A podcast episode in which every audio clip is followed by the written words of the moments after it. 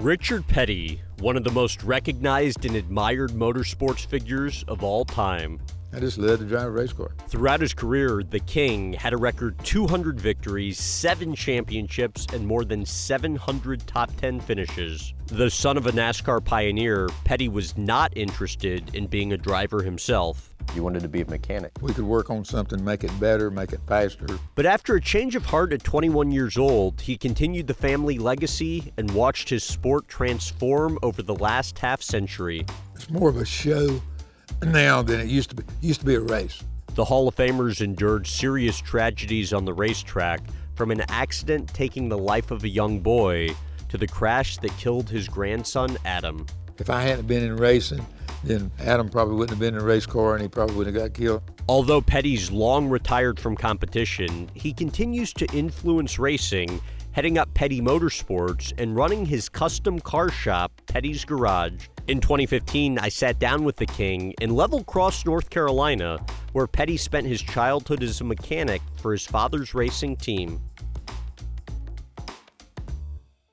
You describe the area that you grew up in. See, this this was dairy farm and tobacco farm country, and I was born in this house right up here. And my dad started racing in the reaper shed right here behind, and then just over the years, we, you know, we built a compound with all the racing stuff around it. But uh, we were just country people. Uh, you know, I to go to school. I played football, baseball, basketball. And I come home work on a race car, and the other guys go home milk cows or, you know, prime prime tobacco or whatever it was. So, uh, and, and, we didn't think anything about it. It was just that was just life, and uh, we just lived it from there. What do you think your parents most taught you about work ethic early on? you didn't if you didn't work, you didn't eat. That's for sure. Uh, you know, I, I, don't know that they ever taught you anything. You just you followed their program. Uh, you know, when you got up in the morning and everybody went to the field, and uh, you know, you went with them, or Daddy went to the, worked on the race car. We went and worked on the race car. We went to school. Uh, you know, just we we just as far as we was concerned, and still concerned, we're just average people. It's other people that's different. How was tobacco farming early on? Well, that was a lot of work. That was, I mean, people look at tobacco deal and, uh, and don't realize that it's a 12 month operation. By the time, uh, you know, in the spring, you got to start the tobacco bed. You raise them up till they get so big, then you got to go plow the field and put them in the field. And then once they grow up, you got to sucker them and keep the worms off of them and keep them hoed and all that stuff. And then you go in the field and you prime it all and then you tie it all up and put it in the barn, spend all night. That That's before they had gas and stuff. So you spent the night at the tobacco barn keeping the fire going so that they could uh, dry out the tobacco. And then when you got that done, you took it to the pack house and separated it all. And then you take it to Greensboro or Winston or somewhere to the back or sale and hope you got a good price out of it. And then, then it was all over to do again. So it, it, wasn't an easy job by any means. When did you first learn about electricity and running water? It's probably like 12 or 13 before we had electricity. And we had to have electricity before we could have running water. And I remember our first running water was just put a pump in the well and we just had cold water in the house, but it was great because we'd never had anything like that. I was like 11 or 12 years old when my dad first started racing, and all of a sudden we started traveling to Pennsylvania and Tennessee and Ohio, and we've seen people have running water and, uh, you know, had cement driveways and all that stuff. We grew up and it was just dirt and no no grass in the yard or no nothing. You just, that, and was, just that was all foreign to you. That, you. Yeah, when we went out, it was a real world out there, and uh, you know, it's like everything else. When we, as we grew up and we got the conveniences, then you can't go backwards.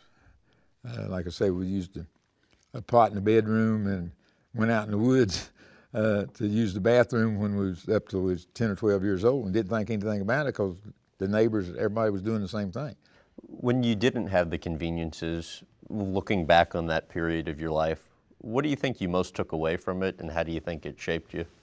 What I took away was, in the future, was look look how lucky we are that we're going in the right direction. You look back and, and, and it makes you appreciate it. if you was born with something, no matter what it is, you, I don't think you uh, appreciate it as much as you do if if you live life and gain it. So we we gain running water and we gain air conditioning and you know televisions and radios and all that stuff, which we didn't have when we grew up. So we appreciate it more than maybe the next generation. They grew up and they had all that. Mm-hmm. So th- then they they looking for something else. Why do you think being a professional race car driver never even entered your mind as a kid? Well, there wasn't no racing going on when I up, up until I was, you know, like 11, 12 years old. And uh, but but even then, you didn't want to be a race car driver. You wanted to be a mechanic. Well, I never thought about the driving part uh, because I was still ten years behind driving the thing. Um, the deal was just the mechanical part. It just fascinated me that we could work on something, make it better, make it faster, uh, safer, whatever it was. And so uh, my dad was doing the job. He was winning races and winning championships. We didn't need another driver. We just needed the mechanics uh, my brother, myself, my cousin work on the car to make sure he, that he could go win the race. so uh, that that was our our main surprise. I, I, probably was 17, 18 years old before I even thought about driving a car. And w- why did you all of a sudden think about it around then? Well, I think uh, I, I grew up with Buddy Baker and Buck Baker. Buck Baker uh, was driving against my dad. Buddy Baker was my age, mm-hmm. and I think his dad had let him start it when he was 18 or 19. And I asked my dad, I said, you know, why can't I start? He said, he said you'll learn a lot between 18 and 21 years old. He said you'll grow up, and so being he was the boss man, or he, I just followed his food. You, you, never thought about when you got to be 19 or 20 coming back and say, ah, come on, can we do it? But the day I got 21, I walked in and said, okay, you know, I'm ready to try this deal. And he said, there's a car over in the corner, get it ready and go. So uh, that, that's, that's where my racing career started, uh, the driving part of it. Your father, Lee Petty, obviously the legend, and you, even as a child, took on a lot of responsibilities uh, with, the, you know, his cars, his career was really taking off. Talk about your well, involvement in the race team. That was that was respons- It was a family business, and my mother kept the books and kept everything straight. My brother and myself, and a couple cousins and stuff, we worked on the car because it was our livelihood. You know, the guys next door was milking cows and uh, plowing fields or working in the back of, like I say, we were working on race cars. So to make make your thing, ends meet or so that you had something to eat and a, a roof over your head, you just did what your parents told you to do and you never questioned it. And I never thought about being in any other profession or doing anything else because my environment was racing. And I grew up in that environment and didn't look to get out of that environment. I don't know if I enjoyed it or it was just pushed on you so much you just never thought about doing anything else how did you work around the NASCAR rule that was implemented suddenly preventing kids from being around the pits? you know, you got creative. Uh, well, the big deal was that when it first started, uh, you had to be 21 years old to be in the pit. Uh, and you're get, how old at the time? Like well, we was like early 12, 13 years old, 14 years old. Uh, that they had a situation, and they didn't have that many officials to check things, and everything was just a lot freer and open. And uh, except Bill France, well, who's running NASCAR now, only a couple the, years older than you, is like running all around trying to keep Na- you guys NASCAR, up. NASCAR had a uh, system at every race you got to, then the pit crew or my dad would go in and uh, or, and sign in, and they'd give him a little card, and they called a pit pass, and they probably had four or five different colors. So my dad would get a pit pass, and we had a cigar box in the in the glove box. And when he got through with his pit pass, he'd put it in there. He kept putting them in, and putting them in there. And after a period of time, we had all the colors. We'd have two or three red ones, two or three blue ones, two or three green ones. So when we get to the racetrack, my dad would go get signed in. He'd come back with a yellow uh, pit pass. We'd open them glove box and we'd give everybody a yellow pit pass. because they never checked the numbers or what the date was or any of that. You just showed them the yellow deal and just drove on in. And uh, remember, many times you'd be working on a race car and you'd see one of the officials and stuff coming and you'd slide up under the car and or get in the car or do something just just to hide. You see him coming. And we've been run out of pits a bunch of times, but as they'd run us out and they'd come back in, we just fall back in. So you, you, you learn to beat the system, okay? How tough was once driving home your father's crashed race car with the missing windshield in the cold? yeah, this was about 1950 or somewhere was in uh, uh, Heidelberg, Pennsylvania, right out of Pittsburgh. And somewhere down the later part of the race, my dad had turned the car over. So uh, we had to, I think we went to the junkyard and got a piece of A-frame or something to get the car running. And the front end was so far out of out of whack that it wouldn't follow. And, and back in we had a, a car and we just towed the car flat behind it. And the car kept, the front end wasn't right, so it kept pushing my dad's car around. So he put me in the car and I was like maybe 13 years old or something. And uh, the windshield had been knocked out of it and all that. And he said, look, you just hold the steering wheel straight. Don't, don't worry about driving or nothing like that. And when I, when I hold up my hand, you put on brakes. And uh, so we, we drove that thing home. Got home sometime Monday morning.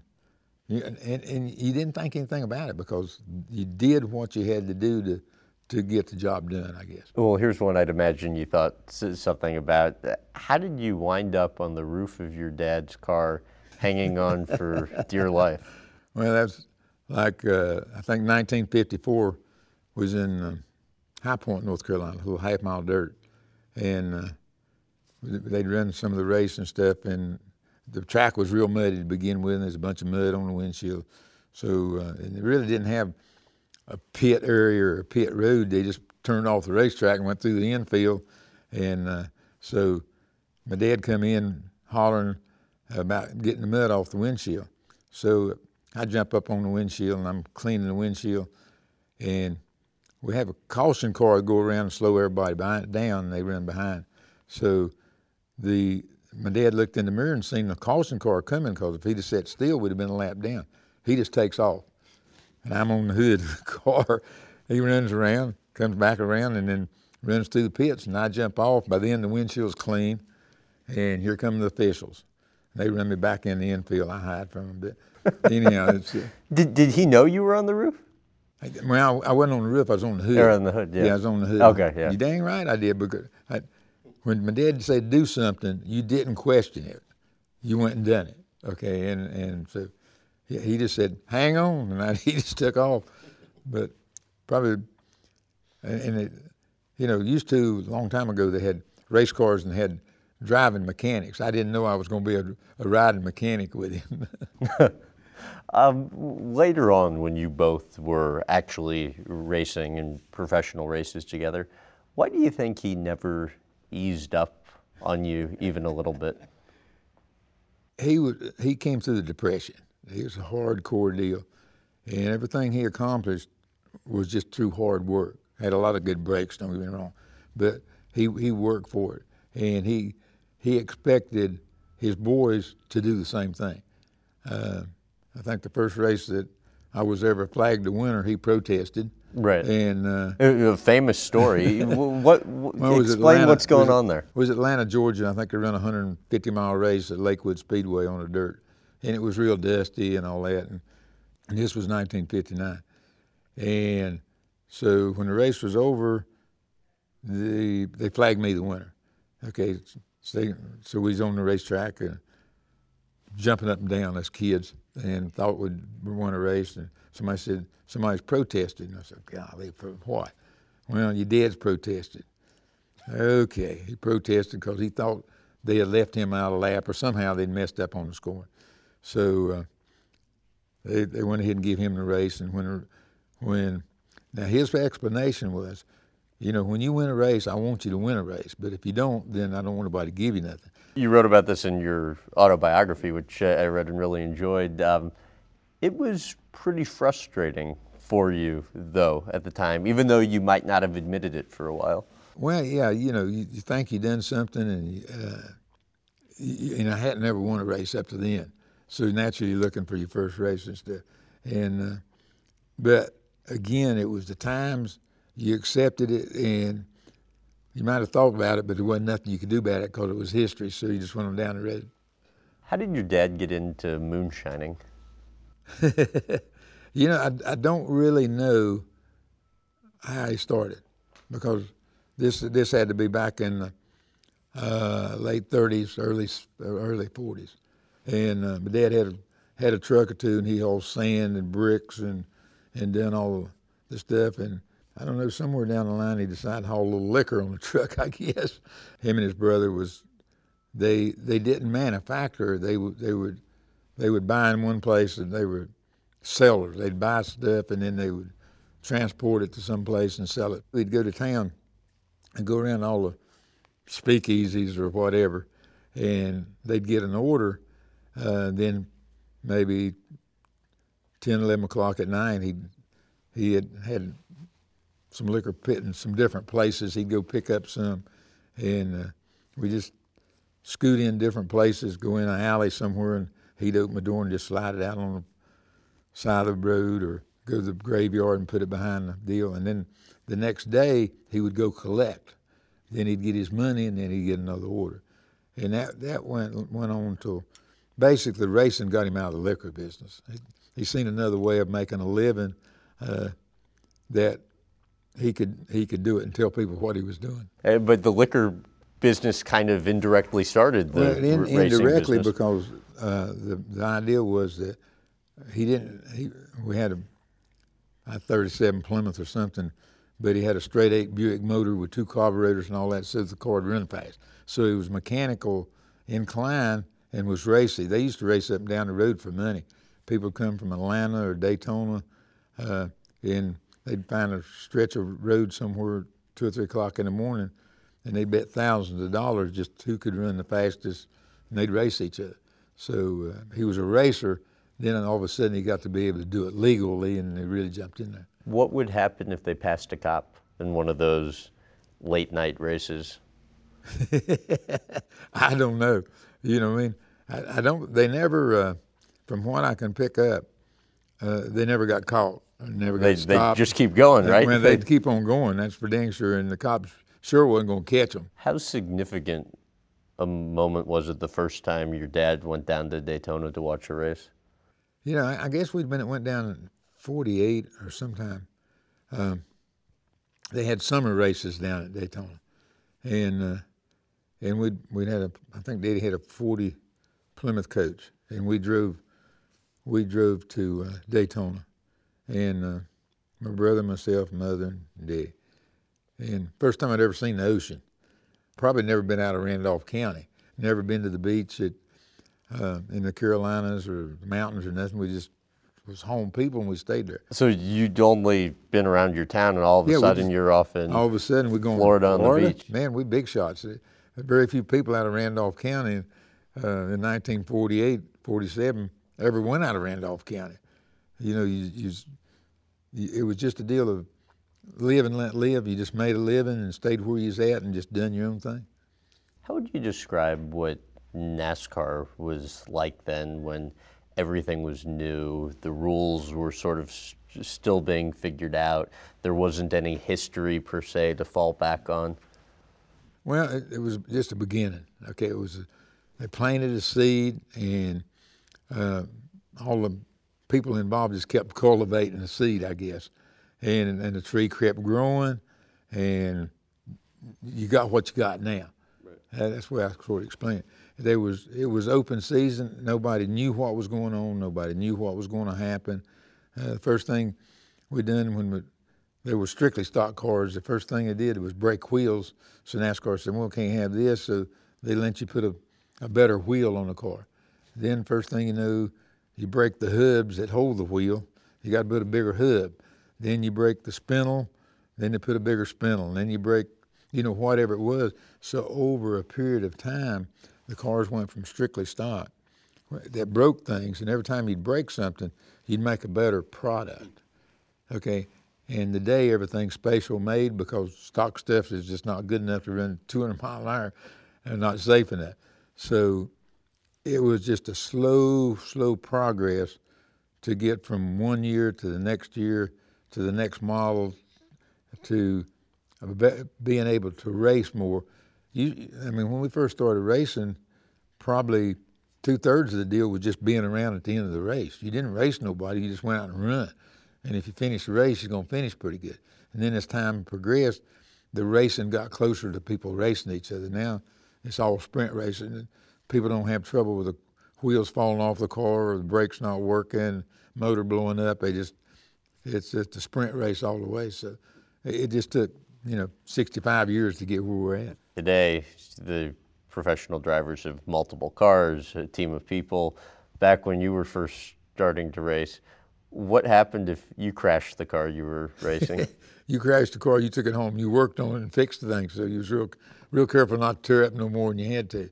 But again, uh, we had one race car, and you, you, the driver most of the time took pretty good care of the thing as much as they could, because if we didn't finish the race, you didn't get paid, and so and if you tore it up, you didn't have enough money to fix it for the next week. So so it was just, it was just a survival to begin with. Uh, well, still is as far as that's concerned, but it's a survival uh, occupation. You got to survive. You got to be there when it's all over in order to get a good paycheck. I thought it was interesting. You wrote in your book that um, driving or racing was your hobby. Working on cars was that's, actually your job. See, that's that's what when uh, basically when I, I quit driving, retired or whatever in '92. Uh, the deal was up to that time, like I say, you work six days a week or seven days, whatever it was. You made appearances for sponsors. Uh, you worked on the car. Uh, you drove the car, the truck to the racetrack, uh, helped unload it. You done done all this stuff. And uh, when you got in the car, it was the only time that I felt like I had a little bit of control of my destiny. Uh, even at home, have a wife and kids, and you know, so much going on. You, you don't control. You, you think you're controlling stuff, but you don't control a whole lot. When I was in that car, I could run fast. I could stop. I could go. I could do something basically by myself, me and the vehicle. And so it was just a hobby deal. And it just, I really, really enjoyed driving a race car, whether, whether you won or not. And naturally, you, you tried to win. But the big deal was if there's a car in front of you, let's pass him even if you're 15 laps behind, he's 20 laps or he's leading the race, don't make any difference. You got it. That that was your challenge. You had a challenge every lap to do a little bit better than what you'd done the lap before. So again, it's just I just led to drive a race car. Well, and as you said, the last lap's where you make the money, anyways. Well, um, that, that's that's when it's all about. But you got to be smart enough, or good enough, or lucky enough to be in a position mm-hmm. to do the last part of the race as far as uh, payday. I mean, going out and leading a race and stuff, no big deal. You know that that it looks good on TV or to your fans, or you feel good about it, but it don't pay anything. It pays when you see that checker flag. The injuries, um, the, the the tolerance you had for pain must have been extraordinary. But how do you view physical pain? See, the the strongest thing a person has is his mind and it's just it's a mind it's a mindset deal. No matter how bad you was hurt, your job was to get in that race car and do the best you could with it. So between the obligations you had to you and your family and the, people that you worked with, in your mind, you just went and done it. You didn't think anything about it. If you had a broke leg, you got in the car. If your ribs were broke, you got in the car. If your neck was broke, you got in the car. You know, shoulder broke, they taped the dang thing up and put you in the car and you went. And you, you never thought about not doing it because that was your job. The worst rib injury you ever drove with would be what? Well, just when they tear all the, all your ribs loose and when the whole whole thing comes loose. There's nothing that I've ever had hurt me as much as having broke ribs uh, because if you breathe they hurt. If you laugh, they kill you. And you'll be sitting here and they hurt a little bit, and, and every time you move, they hurt more. And I, I get to me that that's the worst pain I've ever had trying to wait for them to get healed back up or kind of hook up. How was it to drive with? it was tough.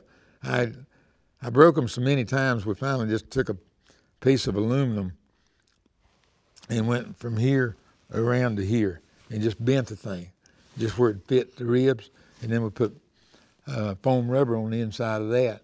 And then when I get in the car, they put that on, and then just tape the thing up, so that when went in the corner, you had something in the seat to keep you from falling out of the seat. And uh, so what happened when you did that? It spread it over a, a big period.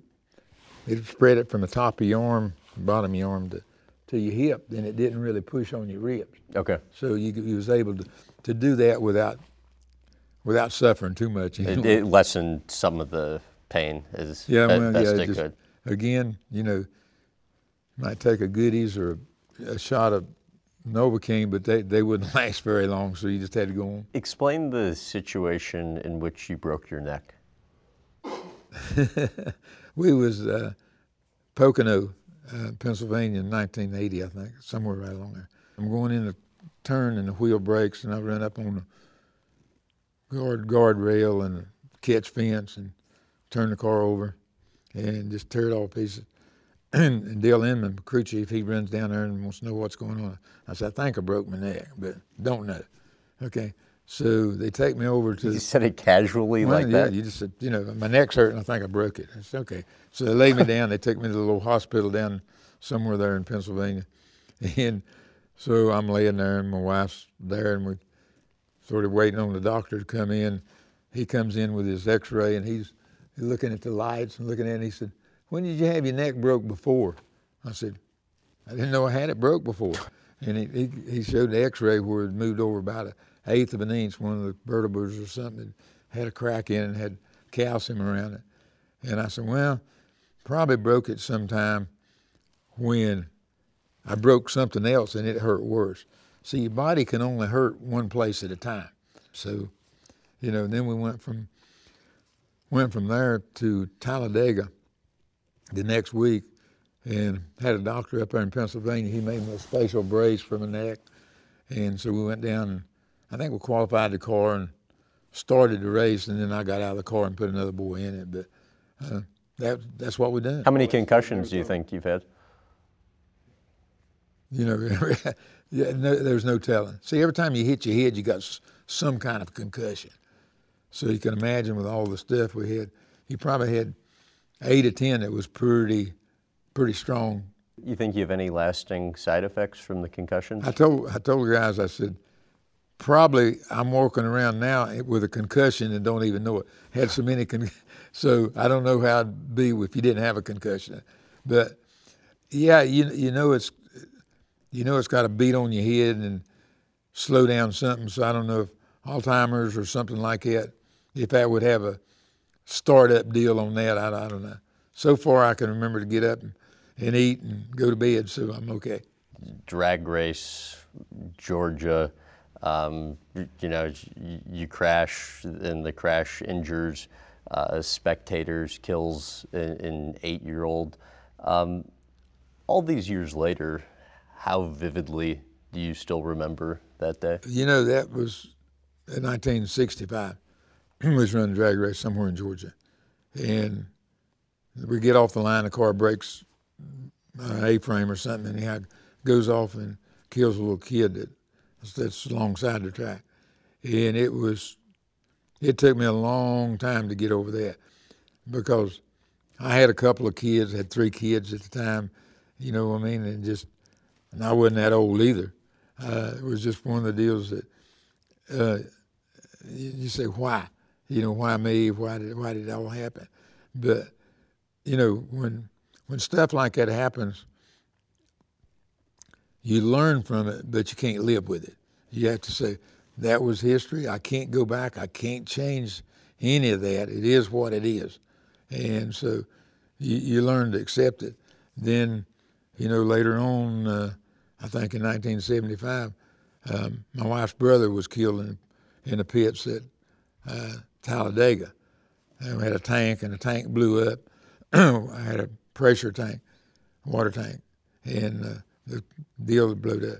And then in 2000, we lost grandson, Adam Petty, uh, in uh, New Hampshire. So you, you started out, um, the, the kid in Georgia I didn't know. Okay, but then I knew my brother-in-law, and then all of a sudden it's my grandson. So it came closer and closer, but all of them sort of fit into a pattern of there were tragedies, we were there, we were involved, but we really didn't have anything to do with it. It just, again, it was a fate deal that happened, and you know the deal with at least with Adam, then we were able to get together and go back and build the Victory Junction Gang Camp for chronic and seriously ill kids uh, 10 years ago or something. It's been going on.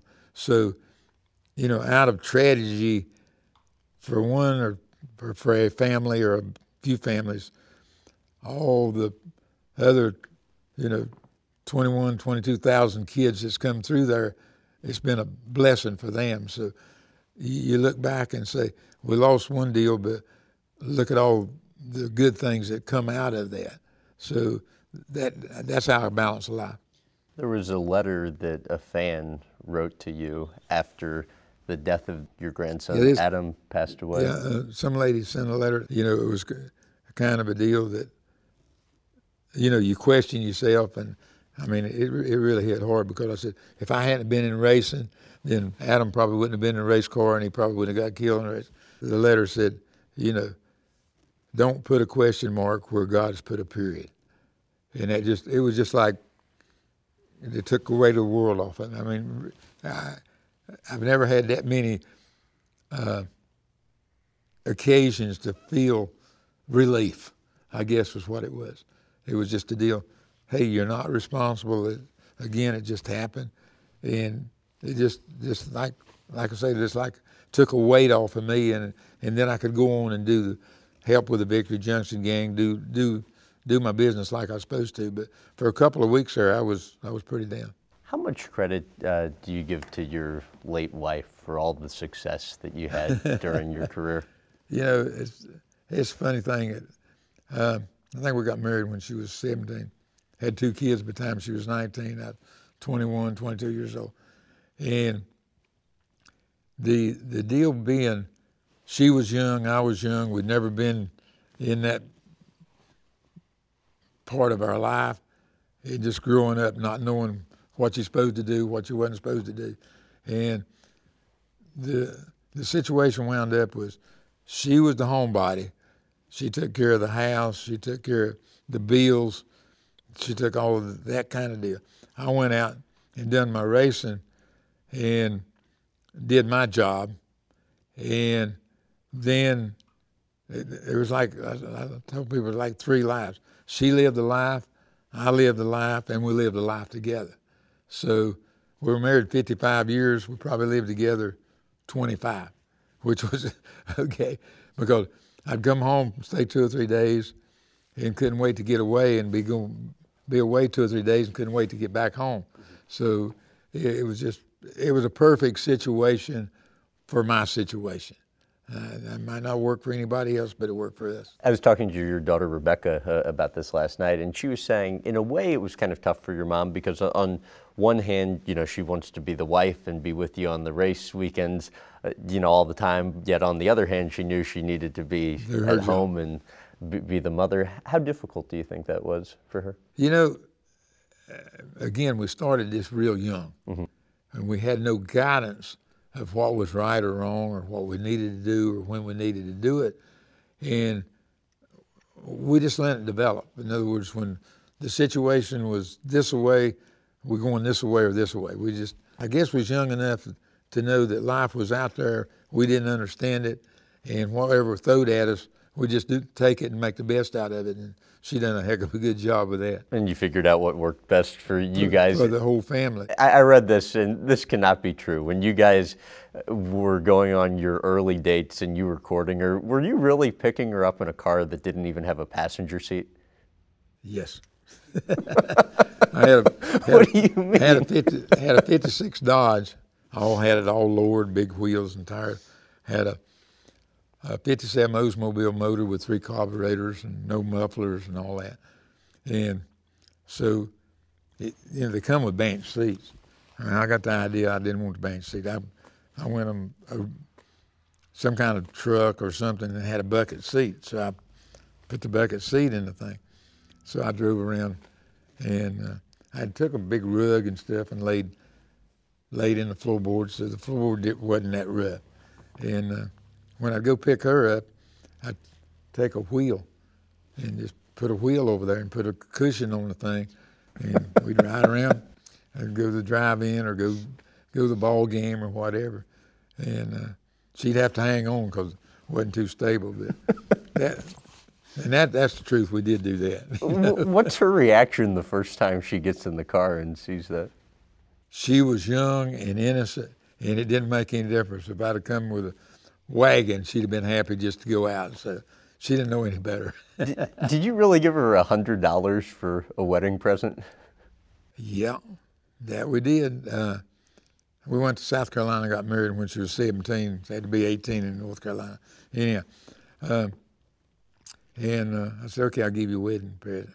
And she had bought some pots and pans and paying five dollars a month on them or some kind of deal. So I give her, a, I said, I'll give you, a, so I give her a hundred dollar, and uh, she went and paid off the pots and pans. I said, now this is a very conservative lady. This is going to be great. so uh, we still got some of the pots and pans, and that was 55, 56 years ago. Uh, the 1967 Southern 500. Why might that be the most important race of your career? 67? Uh huh. You, you said in your book that you thought that might well, be. really, the... okay, you got to figure along in up until 1959, Darlington was the biggest, the biggest race. Okay, and then Daytona came along. But it took five or six years for Daytona to outshine Darlington. And everybody that's ever drove Darlington will tell you that it's probably one of the roughest, toughest, hardest racetracks to drive and to win races. Now, you know, I think Pearson's won eight or ten races there. He just got the knack of it, had good fortune. We never won but three races, I think, there. But my dad had tried from 1949, uh, and I'd tried, and we just was always that close, but never got there. So to win win a race on what we what I consider the toughest racetrack, it was just a big accomplishment. To, and you know, I, th- I think Daytona's finally overcome Darlington, but like I say, up to that time, that was the crown jewel of NASCAR. How about the time you crashed and you thought you might get eaten by alligators? yeah, it was in uh, Myrtle Beach, South Carolina, and uh, we running a dirt track and went up the back stretch and the accelerator hung, and when it did, the thing tumbled off. And they didn't have no fence, so you went out in the swamp, and. Uh, so you know, I was in a convertible.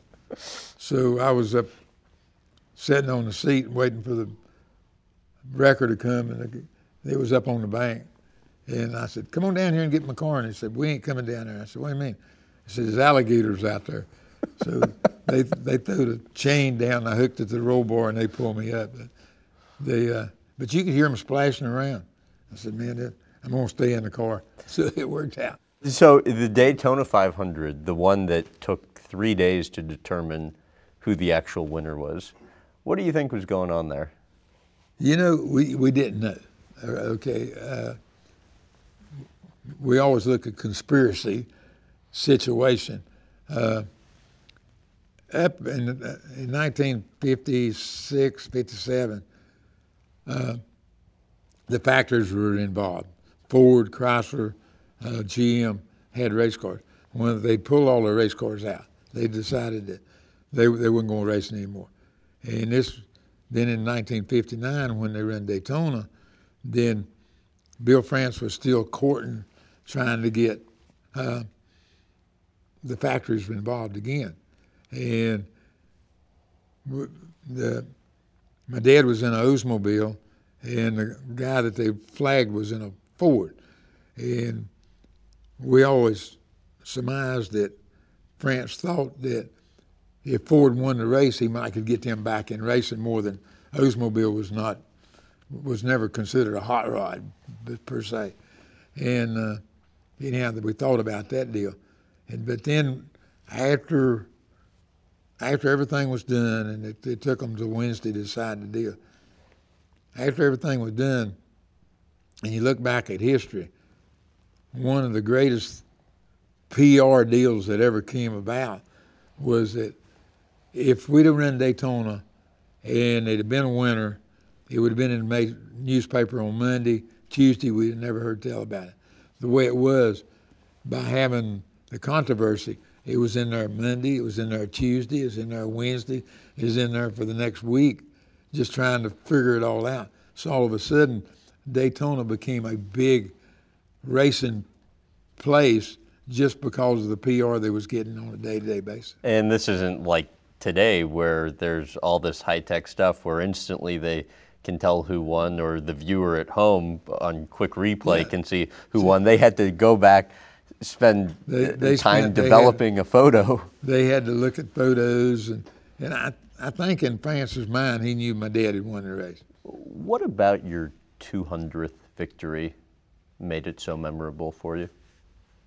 Well, you know, again, my career was sort of going downhill. We, we hadn't won but one other race that year. And so we go to Daytona on July the 4th. Uh, president's flying in. He on the Air Force One. He says, "Gentlemen, start your engines." So we start the engine. About halfway through the race, uh, he lands, and uh, President Reagan. President Reagan, we're not. That's the furthest thing from my mind, because we're out there racing, and uh, it comes down to the end of the race, and Cale Yarborough and myself are are racing, and uh, the uh, deal is I'm not thinking about 200. I'm not thinking about anything except how do we beat Cale. So I'm able to duck down beside of it, and we come down to, to the start finish line with we got black marks on both sides of the car where we we touching each other, and I wind up beating him probably a couple of three feet, and uh, so then when that's over with, uh, they had then told us they stop at the uh, on the racetrack. Instead of going to the winner's circle, stock them on the racetrack. The president was up in a press box, so we go up and and uh, get to talk to the president in the press box, and then when we get through there, we take pictures and do the whole deal, and uh, then when the race was over, they uh, took the garage area and closed it off, and uh, the drivers, their families, the crews, and their families got to eat Kentucky Fried Chicken with the President of the United States on July the 4th on top of that. So it, it wound up being a, a, really a big day for us, I guess a big day for him. I always looked at it, he put us on the front page, we put him in the sports page. So it was a, it was a win-win for, for us uh, all the way around. Your last race was Jeff Gordon's first race. Uh, and he actually uh, still has that uh, souvenir money clip that you mm-hmm. gave to all of the you know drivers who were competing in your last race. Um, what do you think of Jeff Gordon? Jeff done a heck of a job. You know, if you look back at NASCAR, you've got different leaders at different times uh, bringing the sport forward. Okay, and you know to begin with, there was an era. Then I came through with an era with Pearson and Allisons and Bakers and Yarboroughs. Then it kind of shifted over to Darrell Waltrip and and then to uh, uh, Dale Earnhardt, and then then it shifted to Jeff Gordon. And he was the first really young guy to come in because most of the guys had went through the process of doing NASCAR sportsman and they were always 25, 26 years old before they got a first class ride. He come in he gets the first class ride at 20 years old, 21 years old. And so he starts a new trend of younger people coming into the sport. And in doing that, then the face of NASCAR, he changed it from one face to another face. And so, again, he's been a really, really big asset to be able to be as personable, uh, to be on late night TV or early morning TV, talked about anybody to anything, about all different kinds of subjects, and still be a heck of a race car driver. What would you say is the biggest change that you've noticed in NASCAR over your lifetime in the sport? Technology has been the biggest change. Uh, where we used to work here, and everything we did was off of experience and see the britches. Over a period of time, we got engineers, we got computers. NASCAR's tightened up the rules. Uh, everything's got to be. Used to we measured everything in inches. Now they measure in thousands, and that that changes the whole philosophy of what we got can accomplish. And so, if the biggest one deal, you know, I'm like I'm like Kyle Petty. He says the only thing about racing is today is what it used to be when it started. Is they throw the green flag when the race starts and they throw a checker when it's over. Everything else is different. And uh, my biggest deal is the money come into it, technology come into it, and it's just it's more of a uh, a sport. It's, it's more of a show now than it used to be. It used to be a race. Nobody worried about showtime, you know, being correct English or doing anything. Then it got to come with the TV and with all the publicity. We're we're in the show business, even though we as Richard Petty Motorsports wants to be in the racing business. Okay, so we we in the racing business putting on a show. Your daughter says she most misses the family atmosphere that existed earlier on in the sport. You know, when there wasn't the money, when Uh, the drivers weren't flying in and out on their private jets, when yeah. they're actually, you know, everybody was together more. No, you know, I mean, we, you'd go to the race, and all the drivers, drivers' wives or girlfriends, they all parked in the infield. They didn't have a special place for them. Then over a period of time, they finally put them in a place. Then as as generations change, they're they don't start with where the generation before started. They start where the generation before ended up. So they go each step. And uh, they didn't have to sleep in the back of the truck uh, to get to California. They fly in a private jet. When they get there, they got a, either a big motel room or they got their own bus. They don't have to associate uh, with the general public if they don't want to. So, you know, that, that part's changed just because uh, the sport has changed. And, and to me, it's grown up. And there's nothing the matter with it. It's just so much different. And if the Jeff Gordon's didn't go through what I went through. I didn't go through what the Lee Pettys went through.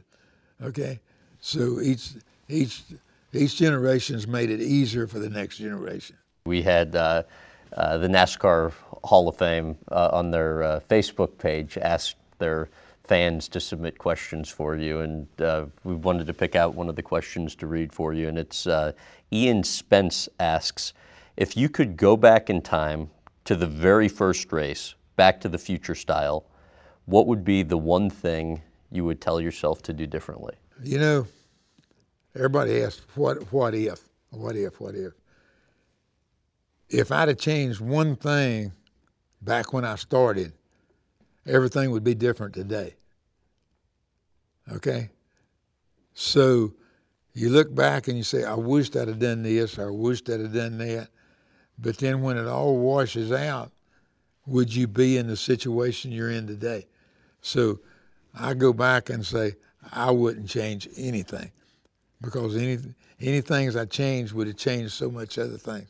I know I'm getting complicated here, but no, I get it.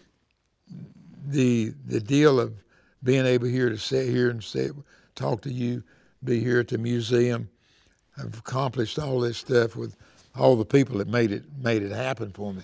Uh, yeah, I, I, wouldn't want to change anything. This has been a real treat. Thank you very much, yes, sir, buddy. Thank you, man. That was my interview with motorsports legend Richard Petty. If you're looking to spend a little more time with the king, head over to youtube.com slash Graham Bensinger for tours of his memorabilia and custom car shop Petty's Garage. As always, we appreciate your ratings and reviews. Thanks again for listening.